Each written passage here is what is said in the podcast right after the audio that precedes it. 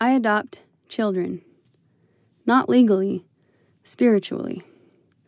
Yesterday, one of my adopted spirit children said to me, You know those super complicated friendship bracelets?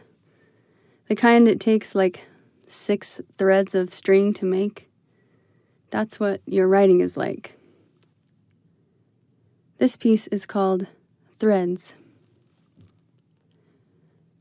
12 year old Pepper has a label maker. She also has a Polaroid camera. One day she printed the label Family is Love, Love is Hope. She stuck it on the kitchen cupboard where the coffee mugs are. Above the label, she taped three pictures one of her mom, one a picture of her baby brother Jack, and the last was an overexposed image where her brother blurred into two spirits. Thread. Her mother writes almost every day. One day, Pepper asked her mother, Why do you do that? So I don't get lost, her mother said, so I can stay centered. Well, if it's so good for you, why do you get mad at us while you're writing? Thread. The next day, her mother wrote a prayer Grace, how do I keep myself to myself and give it all away? How do I go deeper into my dreams where desire is the house? How do I find the poems? And Grace said, They are not found. They are to be made with what you already have. Stop looking for other people's quotes. Thread. Her mother went back to her own journal to find the poem, and this is what she sewed together. Grandma Dixie taught me that ugly fruit can be delicious. I've seen that woman peel the gnarliest of oranges and grapefruits, skin like a camel's elbow, but inside is sweet juice. She'd lick it from her fingers, a towel in her lap, stained but clean. Grandma Dixie took hours to eat breakfast, a cup of sour yogurt. I don't know why she ate so slow. And around 1 p.m., she'd laugh at herself and say, I guess I'd better finish my breakfast. Was it gratitude, transcendence, or fear which made her eat so slow? Did she want to forget about herself, her appetites? She also taught me about Overeaters Anonymous. She went there in the 60s in Los Angeles, where it first started. Not the whole answer, but a step. Those first bridges built by toothpicks. She would weigh her food every single time she ate with a shiny metal scale, the pedestal where she prayed. Tried to get good enough. How many kids did she have by then? Nine? There is no amount of food, no amount of enough. Perhaps for her, the best way to transcend a system was to make restrictions so small they take hardly any effort to abide. Thread. Because I won't get married again, my daughter Sophie tells me, You are a feral cat. I looked up the definition. It means in a wild state, especially after escape from captivity or domestication. I'm trying to understand this war with the domestic and the inability of force to create anything. Force only builds pressure behind itself, like a dam to water. The human spirit, water. Even after all this time, I still have resistance to what I hear and see and want. Like Grandma Dixie, I am afraid of drowning in the water. Perhaps we need both the water and the dam. Thread. It's screaming upon us, echoing up out of coffee mugs. My partner Joe is moving out of our house. To dismantle something carefully is an act of love. So much made and lost, and you could say wasted, but we are buying our wisdom with it buying our freedom. One man and one woman dismantling a system. Thread. This one time I put the last name Kappas on a birth certificate, and I finally became the matriarch of my family. I wasn't against him, Joe, Jack's dad, but I knew in my bones this family structure is not accurate, that the way we arrange things says something about what we believe and I am no longer a believer.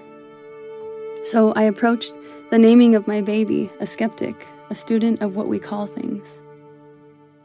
Thread. It doesn't feel like brave what I'm doing, letting my partner go. It feels like trusting grace. I just put the first boxes into his truck. Five men came and moved his things. They stood in the front yard with sweaty foreheads and hands on hips. These men who cannot make love, cannot hear the music, yet he is trying to be a man. Men with trucks who move stuff and stay the same, build walls.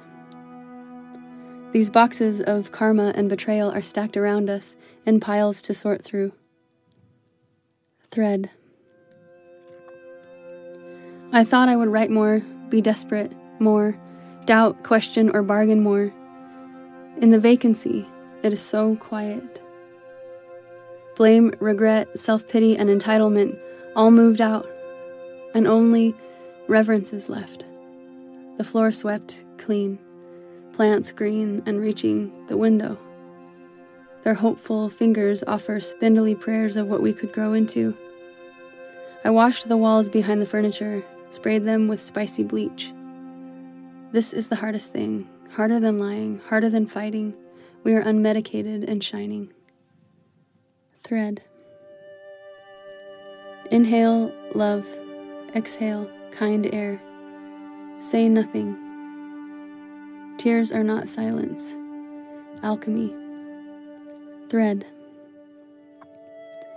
At night, when I am making the pillow nest around my body, I wish for it to be real. A real other body.